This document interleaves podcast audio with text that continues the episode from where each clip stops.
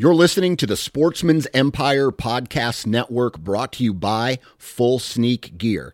Check out their entire lineup at fullsneakgear.com. Also, be sure to check out our entire stable of podcasts at sportsmansempire.com. New from Moultrie Mobile, the Feed Hub offers first of its kind cellular connection and control for nearly any spin cast feeder on the market. When used with the Moultrie Mobile app, you can monitor feed and battery levels, run feeders on demand, receive alerts when feeders are clogged, and remotely adjust feeding times. The Feed Hub is ideal for anyone who maintains feeders. Remove the guesswork and save time by planning feeder maintenance before you drive to your hunting property.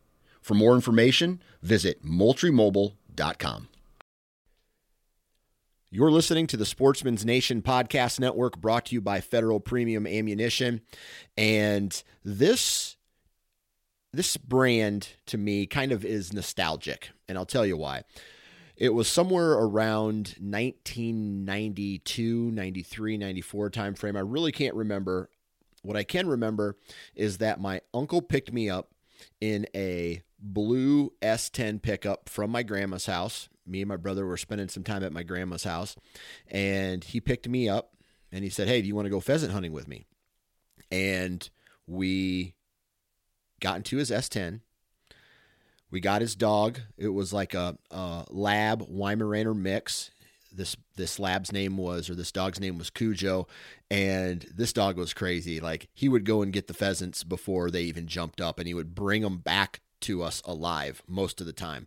But he was like one of the coolest uh, pheasant dogs that I have ever seen or ever will see. Just a crazy, just a crazy dog. Love doing it. Anyway, we're driving out to pheasant hunt and I look on the console and for some reason this memory just really sticks out.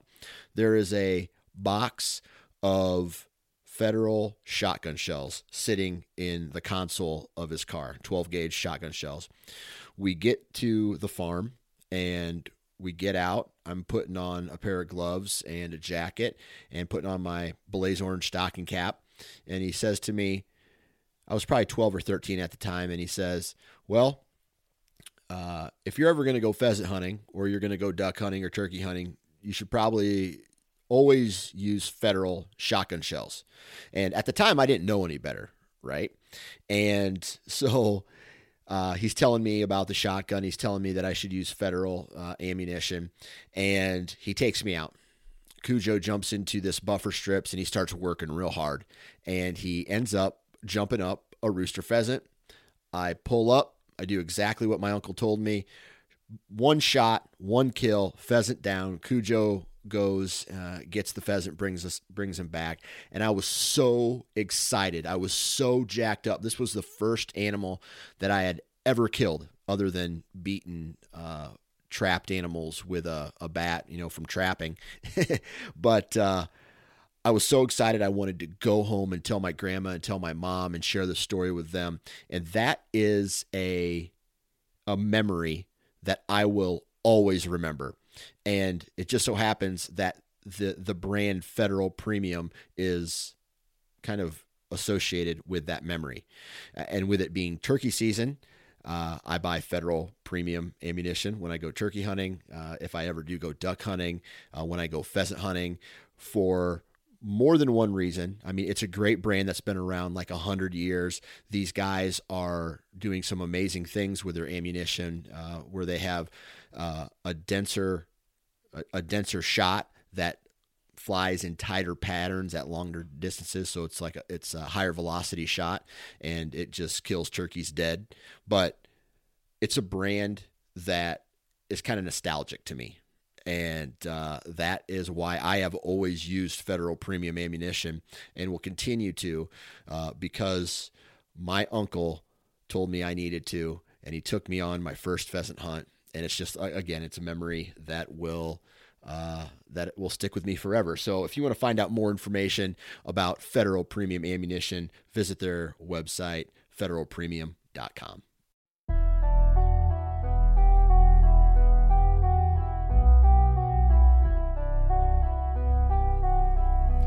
Happy Friday, everybody, and welcome back to the Nine Finger Chronicles podcast. I'm your host, Dan Johnson, and we got a really interesting episode for you today. We have Buddy Pyland from Ozonics. I've known this guy for a lot of years. I'm going to say like over over seven, over maybe close to ten years, maybe I don't know, uh, a long time. Uh, I met Buddy when I was back in the uh, White Knuckle production days. We were uh, working with Ozonics back then, and that partnership and that relationship kind of transferred over to the Nine Finger Chronicles. And uh, a really good guy. What I like about Ozonics, and I say this a lot about the companies that I work for, is the the people right? I love working with people who are participants and who are energized about their products, and that's what Buddy is, and that's what the crew at Ozonics is. But today, I catch up with Buddy. This is kind of a two part podcast. Part number one is a BS session where I talk to him about some bucket list hunts, talk to him about what he's doing this spring, what he's doing this fall, uh, how his last hunts were. Um, we talk about uh, some upcoming hunts, uh, some draw hunts that he's really excited for. But uh, the second part of this is more serious, right? We talk about how ozone can potentially kill the COVID 19 virus. And we talk about how we can take ozone and we can take our ozonics and use them at home to disinfect our house, uh, to kill odor, to kill bacteria, to kill viruses. And uh, that's what the second part of that podcast is, or this podcast is about. So we have uh, a fun and then an educational part of this episode. And Buddy does a really good job explaining. Um, everything you know how to do it when to do it and that's what uh, buddy's here to do uh, here to do today. So that's what this episode is about. Before we get into the episode we got to talk about vortex optics. They're the title partner of this podcast and um, what what i really like about this company and i said it already about ozonics but participants good people people who are excited about what they do and where their products are used, right? You know, sometimes I talk with people in organizations that are not participants, right? They don't shoot guns, they don't hunt. They're just the marketing person, right? Or they're just the the product specialist and they don't necessarily use them in a real world scenario. So, it's it's good talking with people from Vortex who are also like-minded individuals. So, that's one just one of the reasons why I like working with Vortex. Now, the second part is their product line, right? They have awesome rifle scopes, red dots, binocular spotting scopes, rangefinders, and just to kind of put it into a real world scenario, uh, last year when I went on my mule deer hunt, I didn't realize this was my first, I would call, say, um, it was my first wide open sit down, spot and stalk type of hunt where we did a lot of moving, but we also did a lot of glassing. And I didn't realize the importance of a good spotting scope and a good pair of binoculars until we really needed them trying to spot mule deer coming off the tops and bed and and in all the crevices and being able to identify the details and whatnot. So uh, Vortex Optics, if you if you haven't had the opportunity to go look at their optics, man, their their top line, uh, they're they are absolutely great. VortexOptics.com, and do not forget their warranty. You break it, someone else breaks it. As long as you purchased it from the company or you have them, you and you break them. I've had to use this warranty multiple times. You break it, you send it in, they fix it. If they can't fix it, they'll send you a replacement straight up. And if that's not customer service, I don't know what is. So, vortexoptics.com, go check them out. I've talked a lot already. This is a very long, big intro, and I'm sorry for that. But let's get into today's episode with Buddy Pyland. Now, every time I get this guy on the phone, it's been a pleasure. It's it's it's a pleasure because I don't know. We go back quite a ways, buddy, don't we? Oh yeah, I, am trying to remember. Maybe eight years, something like that. ATA 2010 or somewhere around there, I would guess. Yeah.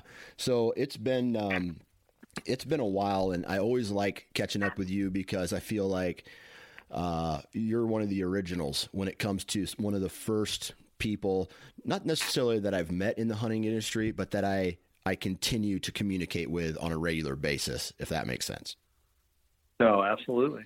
So, and you know, this whole coronavirus thing uh, is is causing chaos in just about everybody's life. But and we're going to talk about that. We're going to talk about how O3 and Ozonics might be able to help fight and combat uh, this virus and all viruses and, and bacteria.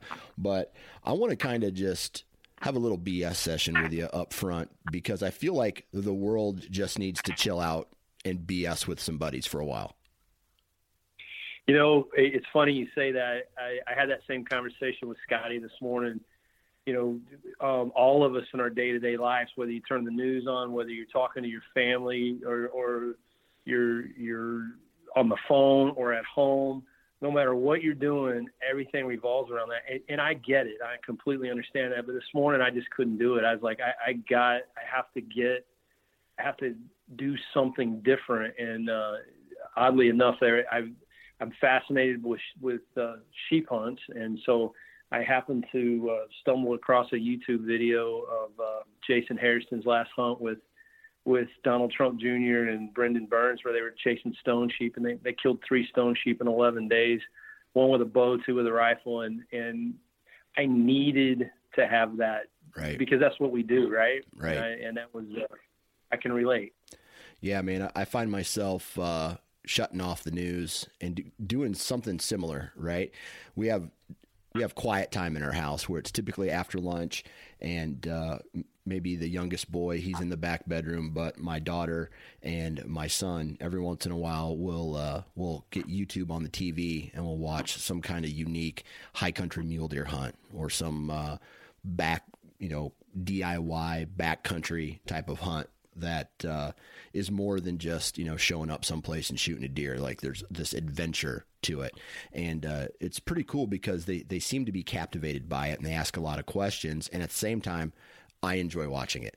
So it's something that we've all been able to kind of do together. That's not Paw Patrol, and it's not. Uh, and it's not like the you know end of the world type news. Absolutely. No, my grand, I, I've got to get that figured out because my grandkids were were here on, you know, with all the daycares and schools being shut. My my wife's trying to help out my uh, my son and daughter, and so we had the grandkids for just a little bit. And uh, yeah, they, there's no watching hunting videos in there, so I've got to get that secret for you. Paw Patrol, Paw Patrol, and there's an, an, another one called PJ Mask. It's about kids. Here's the crazy thing it's about three kids. They go to school during the day, but then they fight crime at night, and somehow their parents don't know about it. that's, uh, I, hey, I guess that's a pretty good premise. right, right. So they fight crime, and the kids just for my my youngest son will sit and not even blink to the point where I think he's having some kind of problem because he just sits and stares at PJ Mask. So if you ever uh, have the grandkids over and you got to get some work done, throw in PJ Mask. Okay, I'm going to write that down. Make, a, make a note. So sheep hunt, right? Um, you've been watching some sheep hunts on YouTube. Is is that on a bucket list of yours? You know, it it, it, it is. I don't know that I'll ever get to do it. Um, I get a little older every year, and I know both Scotty and I, uh, uh, Scott, the founder and CEO of Ozonics, uh, been my uh, best friend for almost I don't know 17, 18 years now. Long time before Ozonics came along, but uh, yeah, he he has a dream to do that, and uh, it's kind of grown on me, and so I've been studying it quite a bit. But something I would love to do someday. Yes, I, it, you said it earlier the adventure hunt is I love killing whitetail. Don't get me wrong. For me, the, it's it's so cathartic and and therapeutic. I think would be a, a good word. The way I use the deer woods, and I love chasing deer with a bow. But right. the adventure hunts, chasing elk, the mountains, the, the the getting to just getting to your place to hunt. I, I I've grown to love that as well in in doses. Yeah, yeah. That's uh, you know, I kind of, I would love to go on, on a sheep hunt just just from the footage that I've seen, but uh, the amount of money and the about the amount of uh, preference points you have to collect on some of these hunts in order to get and go um, are not within my reach right now. So, so within my reach are like over the counter mule deer hunts. You know, going to Colorado for mm-hmm. for an elk hunt, um, maybe going out of state to uh, for another whitetail hunt. But um, I'm going to be cashing in some preference points for Wyoming this upcoming year or 2021 when I turn 40. So I'll turn 40 November 5th of 2020, but the fall of 2021 is when I hopefully am going to cash in some of my uh, elk and antelope mule deer points that I've been collecting for the past seven years, and uh, the goal is to do it big my 40th year. Oh yeah, that'll be phenomenal. Yeah, yeah. So, uh, what do you have on the list for 2020 as far as fall hunts or spring, even spring? Well, right now, um, nothing for spring. Everything's been kind of put on hold, obviously, uh, given the current situation, and just quite frankly, I'm really we're really really busy from uh, um, an ozonic side, what I do there, and then what I I do every day um, with the railroad. So very very busy. Um, but fall, we've got a full schedule this fall. We've got an Alberta um, velvet hunt with a friend of friend of ours. Uh, Trevor Montefiore, he uh, he had he's had a duck out a duck and goose outfitting company for many years, and he chases the flyway from all the way from the start of the season, ends up in Arkansas at the end of the season, which is is really cool. But he also uh, chases and outfits for for whitetail, but he's invited us up. So I'm going to do something I've never killed a, a whitetail in velvet. So I'm going to hit that late August, and then for about uh, eight days, and then come back, take a quick break, and schedule to go to Kentucky as long as as long as the world will allow it. I'm going to go to Kentucky and try to do the same thing in Kentucky uh, the first or second week of September. Um, Saskatchewan's on my list like it is every year in November. I went December last year, uh, tried to do the last week of the season there. Um, which that that's a great story. I didn't kill anything. I I actually got skunked last uh, season on all my hunts. It's okay. Uh, great stories behind all of them. Great experience. Well, two of them were great experiences. One of them was uh, was not so good, but it, it that happens sometimes, right? Yeah. Yes, it um, does. So so Saskatchewan. So Saskatchewan. Um, have you ever hunted in the Midwest, like Ohio, Iowa, Illinois, let's even uh, Kansas. I've hunted Kansas. I, I took a actually the in 2013. I I shot my biggest deer to date, which was my second buck. He, he was about 125 inch eight point. That was just a was was a hunt I'll never forget. But yeah, so I, I've hunted Missouri. No luck in Missouri, and right now I've got two preference points for Iowa, and uh, I'm going to get another one this year and hope I hunt Iowa next year. Okay, so the reason I asked that question is because you're you're taking two trips to Canada. Is what's yep. is there something different or special about Canada that you really like as compared to all the other offerings here in in the U.S. as for whitetails? Well, yeah, I, am going to Alberta. I, I, hunted Alberta this last year in the Edmonton Bow Zone, which is a really special place. They haven't had firearms in, in that zone since 1972, I believe. Um, and they've got some exceptional animals. It's like hunting the Midwest. You're hunting uh, travel routes, um, bedding to feeding areas. So um, just exactly like hunting the Midwest. Very different from what I do in Saskatchewan.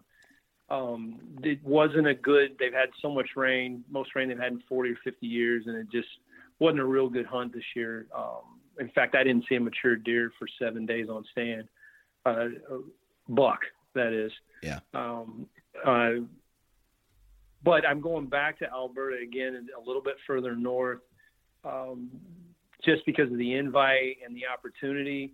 But Saskatchewan's a really special place. So I hunt the, the northern timber in the in the bush up there, and you go we go camps about nine miles deep, and some of the stands that we go to, you're 20 miles from camp, and and so when you start thinking about that, the nearest road in some of those spots is is miles and miles away, and some of these animals have never seen a human, and they're just so big bodied and and I mean they're just different animals, and and I've I've seen wolves up there. It's just a different place that, and my friendship with Dean Partridge uh, has it.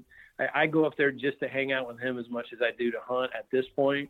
But I have three beautiful deer on my wall, and uh, which which uh, like this last season, um, I, I sat from sun up to sundown for six days, past several good deer because it's such a special place, and I have had such good luck up there that um, I I was willing to suffer through those those minus ten days uh, to kill the to kill the animal, not a animal, and so that's a pretty cool place. That it's special to me. Um, and that was Saskatchewan, right, or was that Alberta? Yes. No, that's Saskatchewan. Okay. Yeah. And right now, I'm not real happy with Alberta, but I'm going to go back and give it a second chance. is there is there something different other than you know seeing wolves? Is it is it just knowing that you're 20 miles deep away from a road uh, like a main road? I mean, what is it about? Like for me, I'm getting ready to go on on this mule deer hunt for the second year in a row in South Dakota. I'm I'm deep, right? I, I, go we go deeper than most. It's it's not nine miles deep, but it's it's different terrain than Iowa. It's uh, it's a camping type hunt where you know we're packing in all our gear, we're camping, uh, so it's it's something completely different than what I'm used to. Is, is that what these hunts are like? No, I, both of. No, it's not quite that that rugged. Um, it, it's pretty comfortable, but I think when I, again, it's just the the remoteness of it and and just the idea for me that you're truly in a place and, and some people talk about this and there are places like this all over but from my experience in Saskatchewan and, and I've said it multiple times uh, is that there's no better whitetail place on earth as far as producing giant deer. And hunting the bush is different because you can see the genetics right? You go south you can't really hunt south because only citizens can. Canadian citizens can um, can hunt south of a certain point. We have to, um, and those deer are very much Midwest deer. The same thing. They move from bedding to feeding. They're on edge of fields, and but they just grow so big. But up north, their horns, you can literally tell a bush buck almost instantly when you see them. But at any point, you can have a 200, 200 plus inch deer that nobody's ever seen, never been on camera, and that just blows it just keeps me going when i'm like you said when you're when you're 10 hours into a, a 10 and a half hour sit and and you're it's minus 10 and you're cold and your butt is killing you. I mean that's sometimes the hardest part. It's not the cold. It's just that you don't you can't move. And and because you're you're just you know you never know if you move at the wrong time and your chair creaks or you brush the blind that that mature buck's 10 steps behind you and you never see them again. Yeah. And uh, because they're not stupid. Yeah. Uh, and but that's what does it for me is just the excitement. Again, the friendship and the camaraderie and the relationships I've built up there with the guides and the cook and and Dean. Uh, that's that's kind of a why it's so special to me. But also the fact that at any point you can have a 200 inch deer step out that nobody's ever seen. Yeah, it just excites me. Yeah, the unknown I think is what makes hunting special, right? Even in. Iowa, you know, I do a, I run a lot of trail cameras, so I know for the most part what deer are in the area. But there's always, especially for really any type of hunting, there's always this unknown, right? It your imagination wanders you, you, know your dreams could come true and you could shoot something that you know makes magazine covers or whatever and i think that's just one more reason I don't know about you, but why I love hunting, and it's that unknown. Well, it, it, and it correlates, or, or, it's why I love fishing too. It's I have a, a I, I, it's always one more cast because you don't know what the next cast will bring, and you're right. That's from a hunting. It's why I love elk hunting too because you bu- you bugle and you get bugled back to, and you're like, okay, he sounds good, but maybe you haven't seen him at yeah. all and if you've got him, you know you got him coming, and you're working him, and all of a sudden you know, my experience three or four years ago in New Mexico in the Gila, another magical place. But out steps a, a 380 bull. Of course, I missed him. You know, long story. I think I think I told you that yeah, story. You did. You did. But uh, but you, you just don't know. You hear the bugle and they're coming, and all of a sudden a giant steps out. Or sometimes you get fooled by a, a nice raghorn. But either way, that unknown and that excitement that is uh, is what keeps us doing this over and over again. Right. It, was that uh, New Mexico hunt a preference point where you had to have X amount of preference points, or was that a lottery hunt? So yeah, New Mexico's a straight lottery hunt every year. Okay. There there are no preference points, and it, it's you apply and you, get picked or you don't get picked. Even for residents, I, I mean, the one of the the guides that we use up there, a guy named Mike Brazil, uh, unbelievable hunter. Um, last time I knew, he hadn't drawn an elk tag as a as a New Mexico um, native um, in like ten years. Oh boy! But then his son had drawn two years in a row. Yeah. So it's it's tough. Scott drew the first year that he ever applied, but we haven't drawn since. Yeah. What's uh, and, and do you know what the odds were for being drawn for that hunt? Uh, they're they're tough. I have no idea. I we apply every year, and I I wait the end of April. I've got my fingers crossed, hoping Mike will call and say, "Hey, one or both of you drew," and because uh, if one of us draws, we'll we'll pick up, we'll find another tag, yeah, a, a landowner tag. If uh, and and the perfect world would be both of us to draw. Yeah, because we pick we pick a certain area, and I can tell you guys that the Gila is is truly a magical place for elk. We hunted Colorado this year, lots of elk, um, but man, the the Gila just has giants and and maybe not as many elk in from a quantity standpoint, but from a quality standpoint, I don't know. I mean, you probably got to go to Arizona, and I'm sure Utah and Nevada got some real good places, but the Gila is incredible. Did uh, when you were when you were on that elk hunt?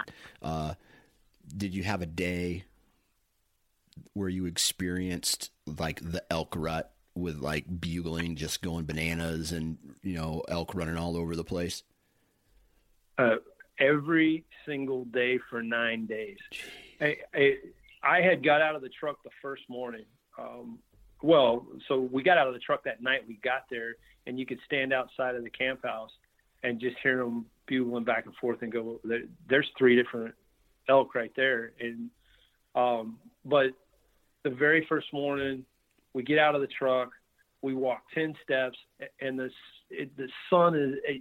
I mean, it's just getting light, and they're just screaming, just one. I mean, one right after another. It, it's uh, amazing, yeah. amazing place. It, had I been rifle hunting, I would have put literally 30 minutes my first hunt, first morning, 30 minutes in, I had a 350 bull at 350 yards across the canyon from me. I mean, my hunt would have been over, assuming I make the shot, of course. Yeah. But uh, my hunt would have been over in 30 minutes, and and I had encounters.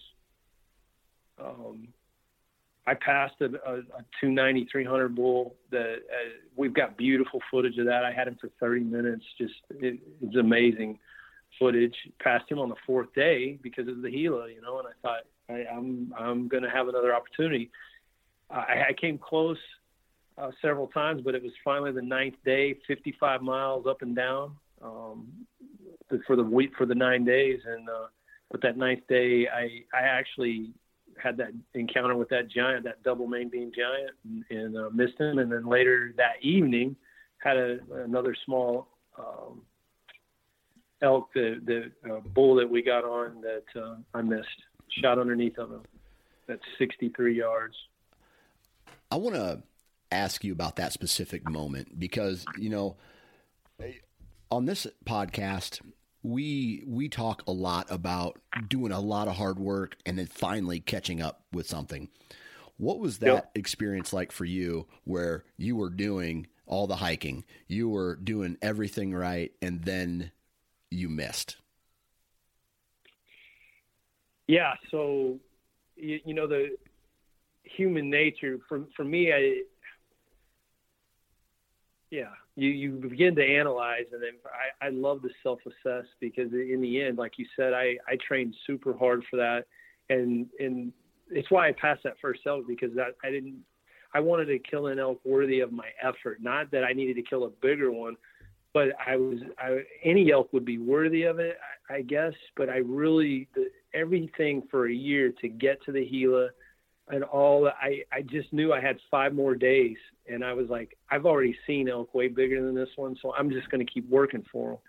And uh, when I missed that giant, um, that was such a complicated situation that did, did it sting? Oh, it, it hurt me, you know, but not in the same way as the as the second one. The second one was a simple miscommunication between me and the guide. He was ranging. We'd been pinned down by um, we had we had about 20 cows that feeding ahead of him. They pinned us down in the open, so we're we're all crouched on our knees. Cameraman behind us, the guide right behind me, and we're all in the wide open. And they feed directly downwind of us. This is all on film, and it's beautiful because they weren't downwind of us, but they feed downwind of us, and you could watch these cow elk. They would, they of course, we're all wearing kinetic packs with units on, and that you would watch a cow elk's head come up, spin, and look, and then go back down and feed. And then a little bit later, another one's head would come up and look right at us, and then go down and feed. And that bull finally worked in. Well, at that time, I'd been on my knees for 30 minutes. I couldn't feel my legs. Every all of us were in pain, and because you can't move. And he ranges him, and uh, um, I thought he said 72. No, 52. And I shot. It goes under him. He says, "I what what happened?" Of course, they all blew out, and it was 62 yards. So oh. it was just it was a miscommunication. That one hurt because I, I had him broadside. We waited 30 minutes watching him come. You know, I, I steadied up. Everything was perfect. I just used the wrong pin and uh, and nine days and 55 miles and three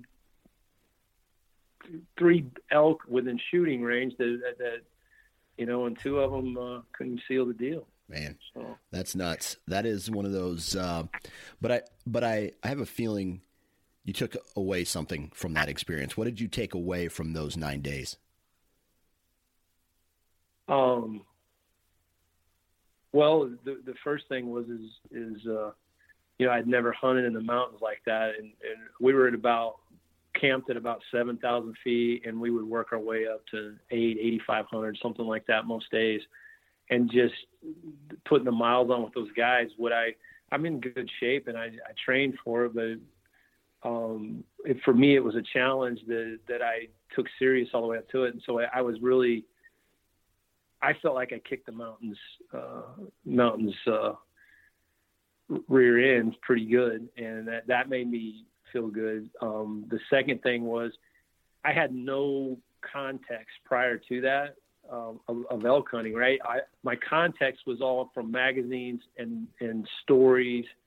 There was no firsthand experience and so um, after experiencing, I would even with a guy, I, I know to do things different. And, um, and like my first, like the situation with that double main beam giant, um, I would have made a different call right off the bat, knowing hindsight's 2020. Knowing now, um, I, I would have I would have told the guy, no, let's stay right here because when we tried to get, we tried to force a better position and got caught in the open. Had we stayed where the where where the other guy had said, "Stay right here. I'm going to run back up here and pull him right by you."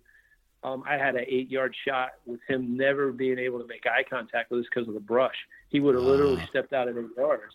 But we tried to we tried to force a what we what the other guy thought would be a better position. We get nailed in the open, and of course, as soon as he stepped into a, a, an opening in the brush, he nailed us, and I had that straight head-on shot really couldn't see his vitals because I was on a knee.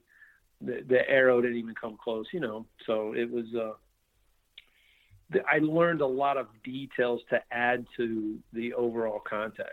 Yeah. Of elk hunting and that, so that makes me really excited about doing it again. This last year in Colorado was very, very different. Um, it was more run and gun. You would go high, um, and either try to try to spot them and then hurry and get to them because it was so hot. Yep. that you had about 20 minutes. And literally, you would not. They would not come off the side of the mountain until about 20 minutes before the um, your light was gone. And so, if you were up high and you thought, okay, they're going to feed in, you had to you had to be moving and circle all the way back around them and try to get ahead of them and get in the bow range. And uh, twice I was within 60 yards, um, got popped by a cow and a, and a calf on one, which anybody who's elk hunting understands that's just part of it. You don't see them or, or when you're trying to make your move and you drop down into a draw and you're just, you're just sprinting to get back up and get in position and you climb back up there. Well, something's moved there. And we were running up on a water hole, had a shooter elk bull there.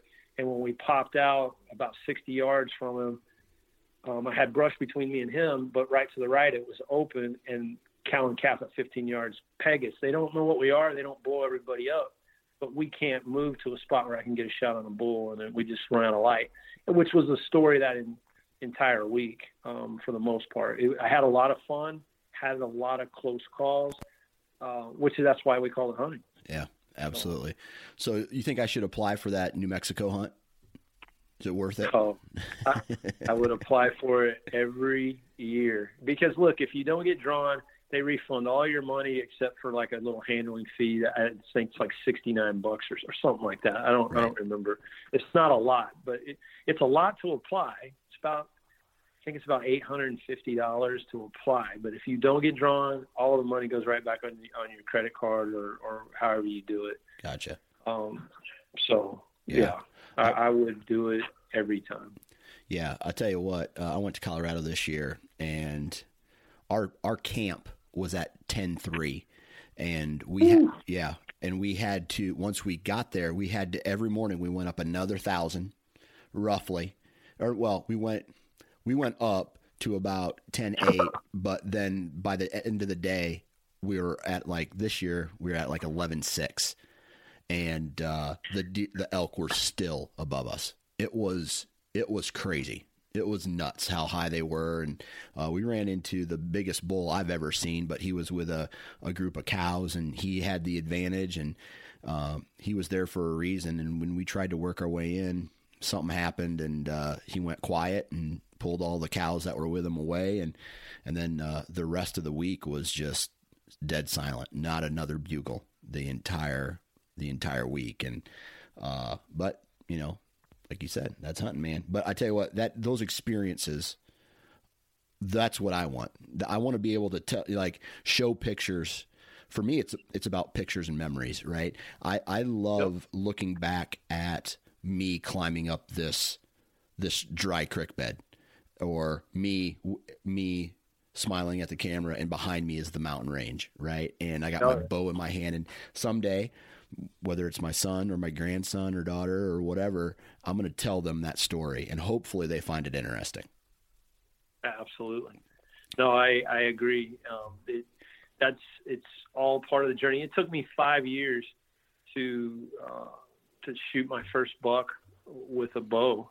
And it, and I'd had so many close encounters and I'd hunted so hard and I'd got skunked so many times that that first buck, all all 110 inches of him is on my wall, and he's my favorite buck of all of them because I know how hard I worked for him, and that's why these elk.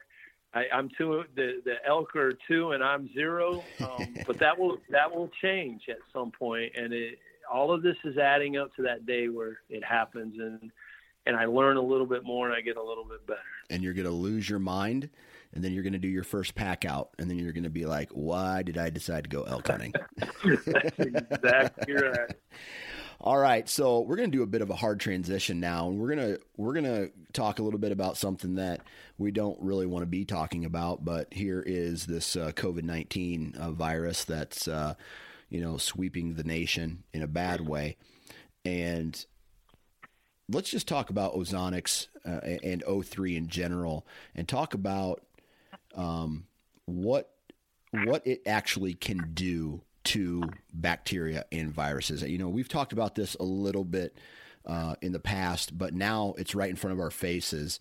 And, uh, you know, I don't really want to talk about what it does in the deer woods because We've talked about that before, but what can we be doing at home with our units? Let's say let's say we have a unit. What can we be doing at home with our unit? Well, so I think we I think we have to transition first from the deer woods to this conversation, and the, and the reason why I say that is because human odor is bacteria, right? Right. Um, and and so it's super effective against bacteria. But what, what, something we don't talk about a lot when it comes to to odor and and deodorization uh, has ever been this this idea of, of a virus both bacteria and viruses are pathogens, right? And um, organic pathogens. Ozone's super effective against both. Um, there's a lot of you, anybody can Google it and look look online, and they'll see a lot of the studies that were done following the SARS uh, um, epidemic back in 2002, 2003, that time frame where they did a lot of studies on that. Same thing with MERS in 2012, I believe it was that time right. frame. Um, both ozone was found to be super effective at, at destroying those viruses. The COVID 19 is a genetic cousin. Again, I'm no scientist, and uh, all of this stuff can be found online. We, have put together some stuff to help people see that. Uh, it's a genetic cousin, and you can you can extrapolate that if it's effective against those, that it may be effective against COVID 19. Um, and, and we believe that, that, that it is certainly a, a tool that can be used to, um, to help along with all the other things that everybody's doing, social distancing and cleaning surfaces with disinfectants. What I, what I've done for years, um, like when my, I mean, every year for, I've never, I, this is the first year I, I got the flu in my entire life back in December. But my wife's had the flu multiple times. In fact, a couple of years ago, she had it in December and then had it again three months later, had a different strain. And she gets it bad. And, and I'm super like, I don't want to be sick. So there were a lot of times that I would take my unit and I would just walk around the house, have it on boost, and, and flood my house with ozone. Now, I, I would air the house out. I, and I want to caution people our units are designed to um, for hunting. Can they be repurposed to sanitize and, and disinfect things or to help sanitize and disinfect? Absolutely. That's what the dry wash bag and the design, that's what it's doing. It's, it's deodorizing and disinfecting um, using ozone. And um, we've, we've established some parameters for helping people understand how to do that. So one, you don't damage your unit, and two, so you don't um, um, use the ozone in a way that could be uh, um, irritating to pets or plants or people. Um, so, can you use it? Absolutely. Can you disinfect with it? Absolutely. They've done it for years. They use it in the medical suites. They have robots that go into operating rooms um, that use UV light, which is just producing ozone to disinfect the air. Um, and we're so I, I, don't know if that answered your question. Yeah, quite. yeah. So um, just just kind of saying it out loud. You can use an ozonics in your home, but you just don't want to be there while you use it.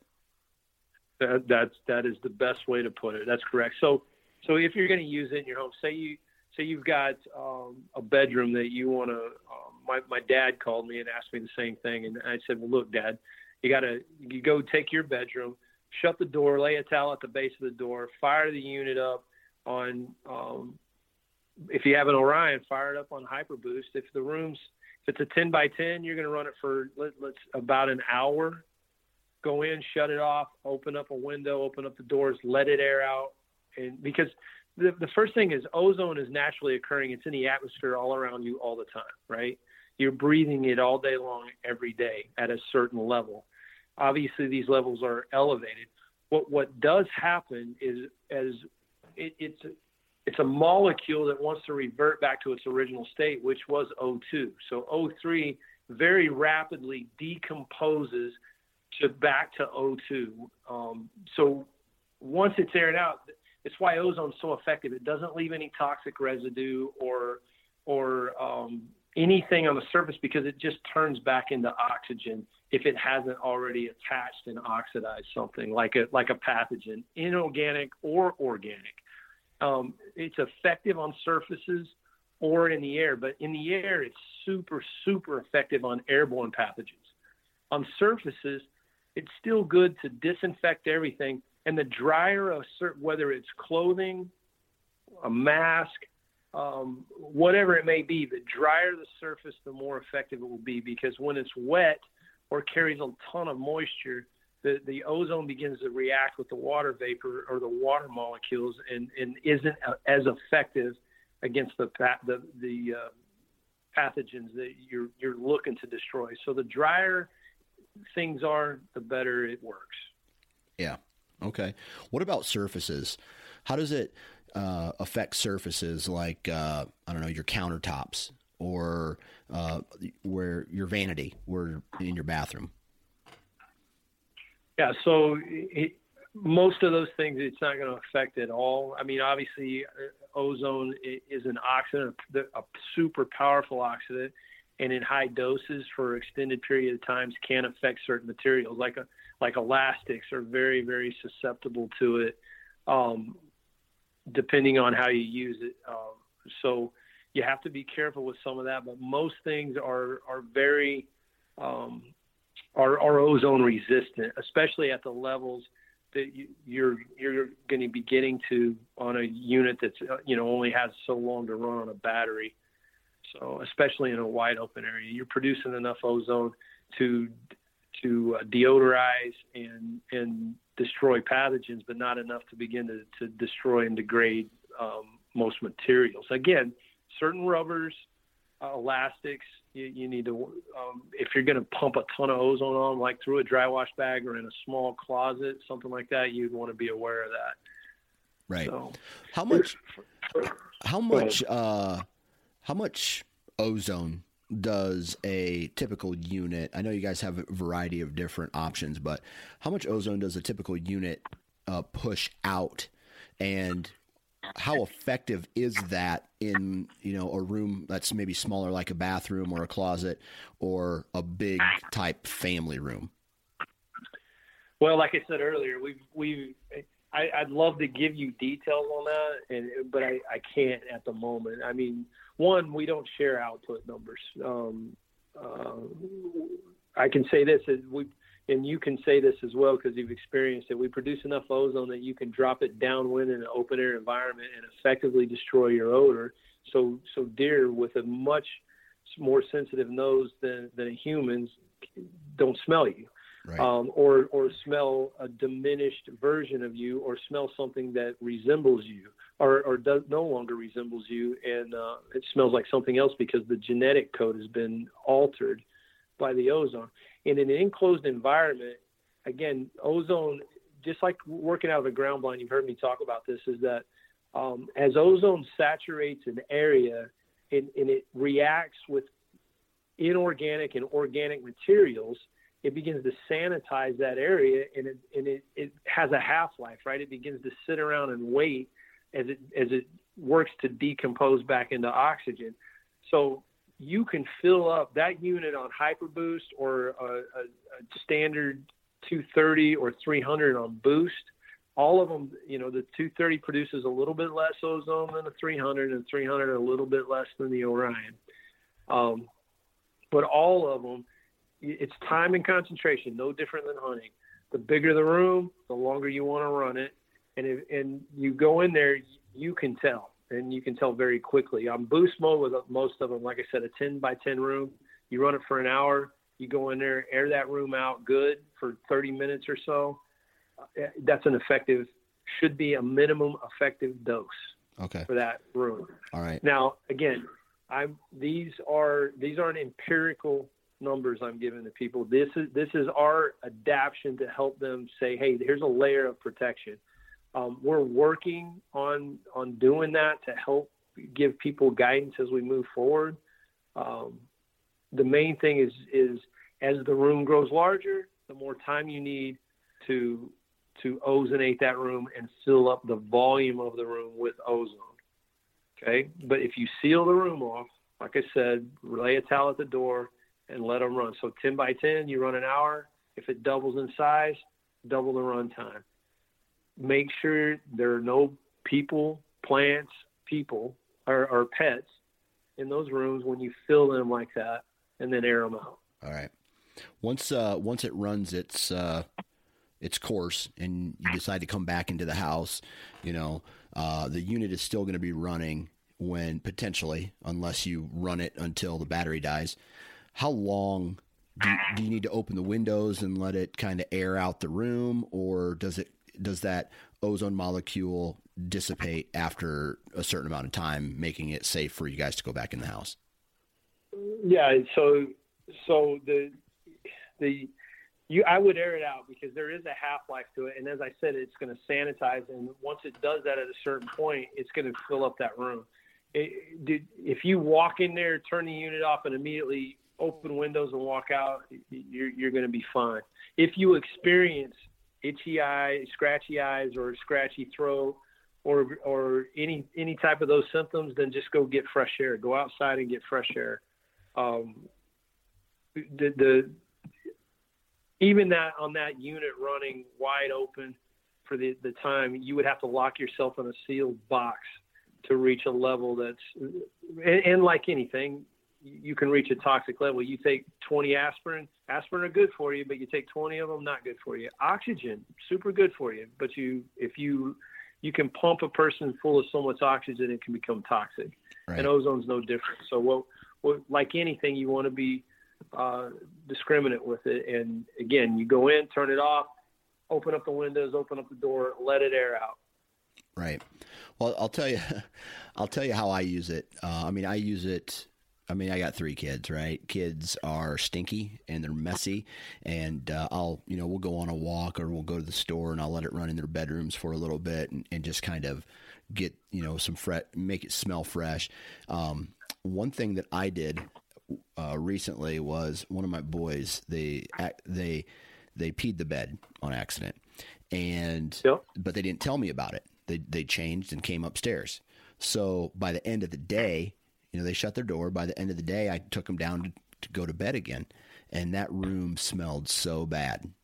And so you know, you strip the sheets, you scrub the the mattress a little bit, and then I took the Ozonics and started running it in there, and that odor was gone in uh, you know you know I'd say in a matter of an hour or so, and uh, mm-hmm. I that's how I I mean I use ozone a lot in my house just because of the the germs and the kids and you know hey let's just let's let's just cleanse the air real quick because you know we we don't have an old house but we have an old furnace and there's a lot of you know I don't know probably dust and bacteria in in all the pipes.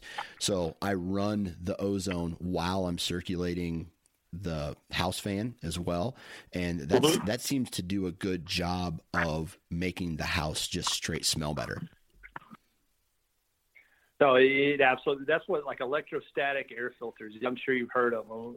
Um, most of those encompass some type of UV light, and that, that's literally what they're doing is filtering ozone through filtering the air in your house through a, a, the your HVAC system, and using ozone to to um, kill airborne pathogens or, and and particulate, and remove it from the air. And um, so they use ozone to purify water it, it, there's a lot of things here, and for most people, I just I, I want them to help them understand. That for me, it's a it's about a risk benefit ratio.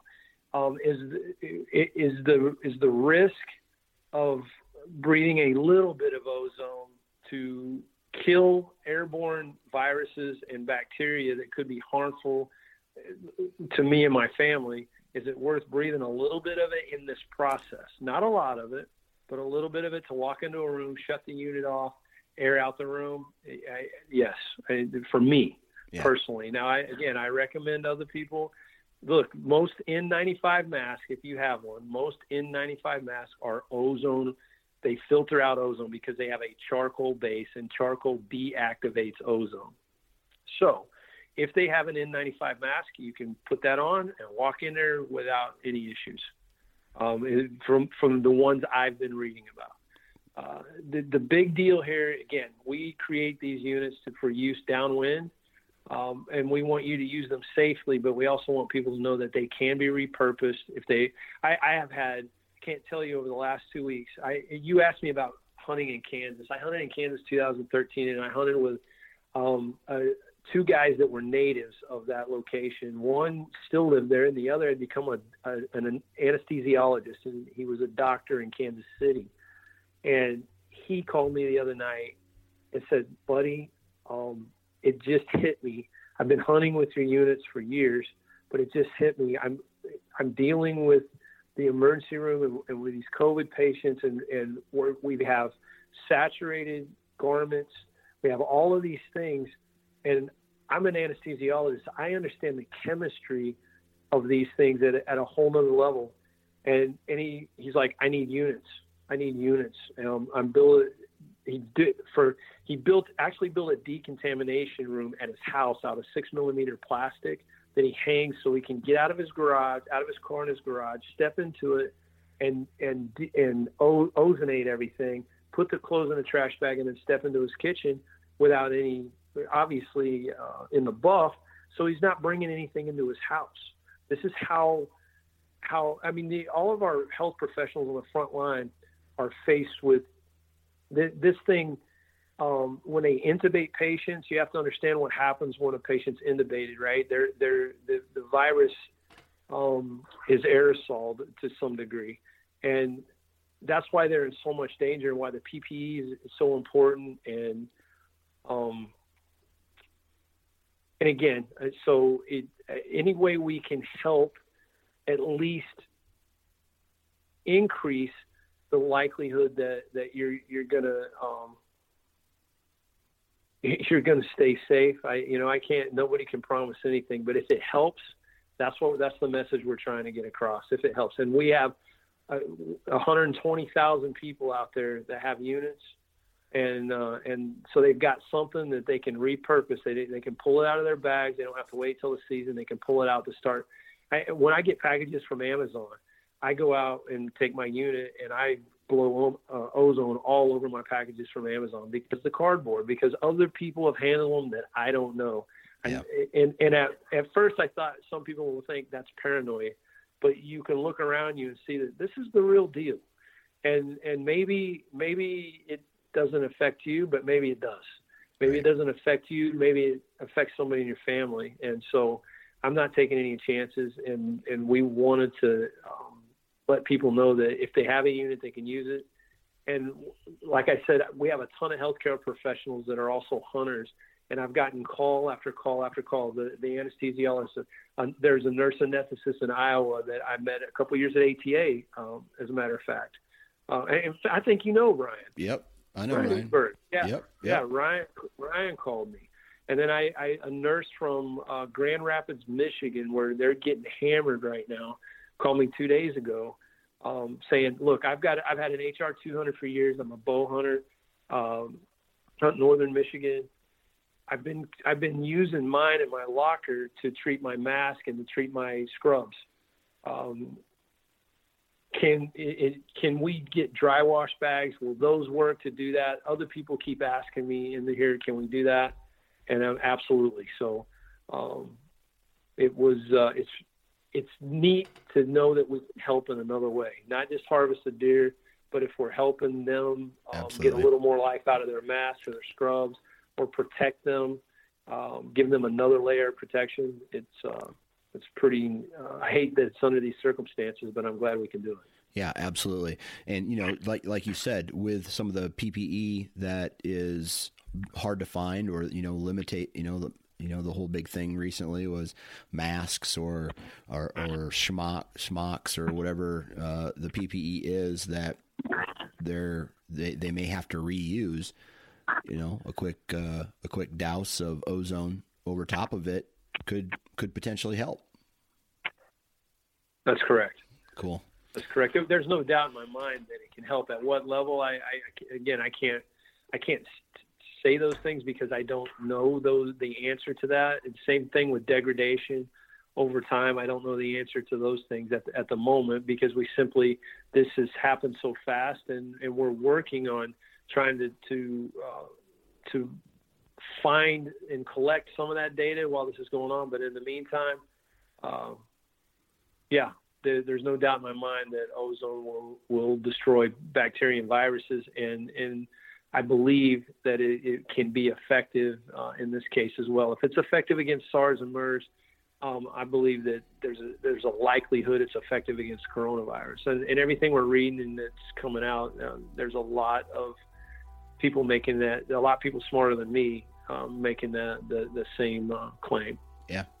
Yeah, it makes a lot of sense. It makes a lot of sense. Well, I tell you what, buddy. Uh, thanks for hopping on again and uh, dropping some more information about ozone and, and ozonics on us.